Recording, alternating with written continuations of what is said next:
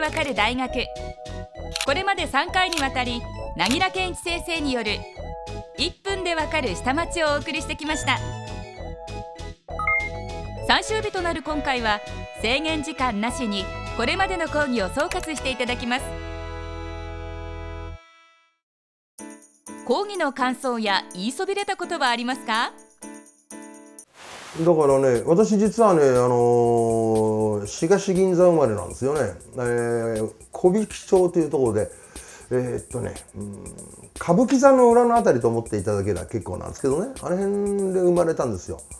そしてよく言いますと「なぎらお前あれじゃないの？いつも下町生まれ生まれしてるけどもなんだ銀座じゃないか」っていう人がいるんですけどもそれは知らないんですね。これはあ反対にそこが下町なんですよ。ところがその下町色全く失っちゃってますからね銀座もどこも。だから今もう言葉もそうだんだん違うように使われてきましたしね、うん、六万町三大さんがねあの人は浅草の、えー、ちょいと吉原寄りの龍泉というとこですよ。これまた粋なとこですけどね。で私育ちが葛飾なんですよ。だから反対に本来のこう下町で現在は下町色を失ったとこで生まれて育ちが本来下町じゃないのに今は下町だって言われてる葛飾で育ったっていう変な形なんですけどもそれで毒マムシさんが「お前下町下町って言ってるけどどこだよ」と。で私の口からこう出る予定だと思ったんでしょうね葛飾ですと。で毒マムシさんは「バカ言ってんじゃねえぞ」と。あそこが下町なわけはねえだろうと小言の一つも言おうと思ったんでしょうね。それで「いやいやあマムシさん私小吹町です」って言ったら止まっちゃってその時にあれ？すごいなと思ったのあの人は。流線ごときがすいませんっつったんだね。かっこいいな。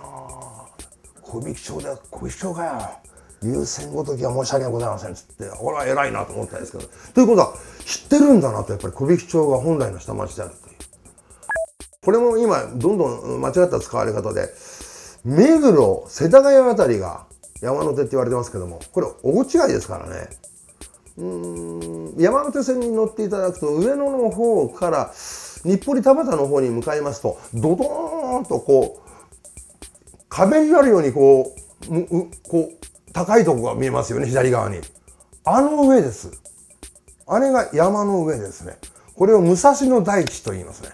ずっと広がってこれが、えー、後にずっと進んでいきますと、えー、牛込柳井町とか、えー、神楽坂あっちの方に出ます。あれが山手です。で、途中あるのが本郷とかですね、文京区ですね、あれ山手です。後楽園とか。それで、えー、もうちょっと先行くと飛鳥山ですね。山手です。えー、で、まあ、四谷の近辺、市ヶ谷まで行っちゃうとすぐん下がりますからね。あそこが山手なんです。ここと世田谷って相当離れてますからね。違うんですね一回下がってるでしょ渋谷の辺りまでこう赤坂の辺りからまたずっと登っていきますけどあそこが山手なんです、うん、で当時これは下町と山手って仲悪かったんですよ、えー、下町は山手のことを「のて」っていう言い方するんですね「のての野郎かよ」っていう言い方。山手の人間は下町を「町っ子か」っていうふうに言ったんですね。これは江戸時代に遡るんですね。山手が武士なんです。で三者商家なんですね。もう学問も違いますしいろんなことあってそれでバカにし合ってるんですね。でどちらかというと文化を育むのは山手じゃなくて下町なんですそういうところの悔しさも実は武士たちにあったんですね。で下町の人間武士っていうのは全部参勤交代で田舎から出てきますからね。だから鼻で笑ってるんですよ。冗談じゃねえやと。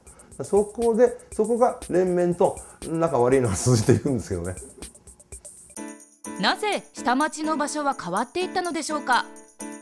関東大震災。それから戦災ですね。があるんですけども、え下町がことごとく焼け出されますね。あのどんどん焼夷弾ぶち込まれてやられますね。そうするともうそこに住めないしだからどんどんこうこっち側に千葉の方の面に向かってこうみんな住居を移していく。関東大震災もそうでした、えー、この中央にはもう住めなくなってまずそれがでかいんですね。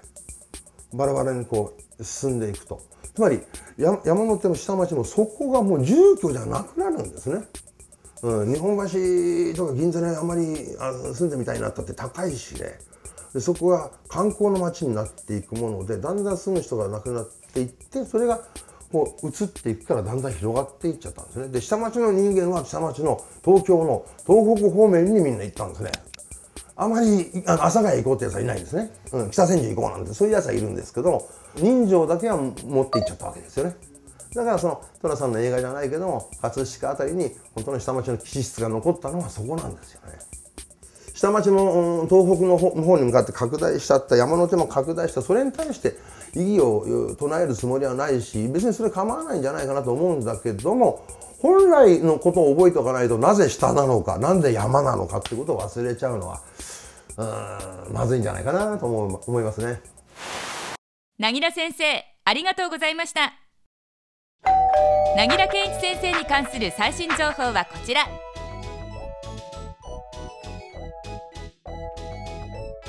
1分でわかる大学ホームページでは過去の講義も見ることができます。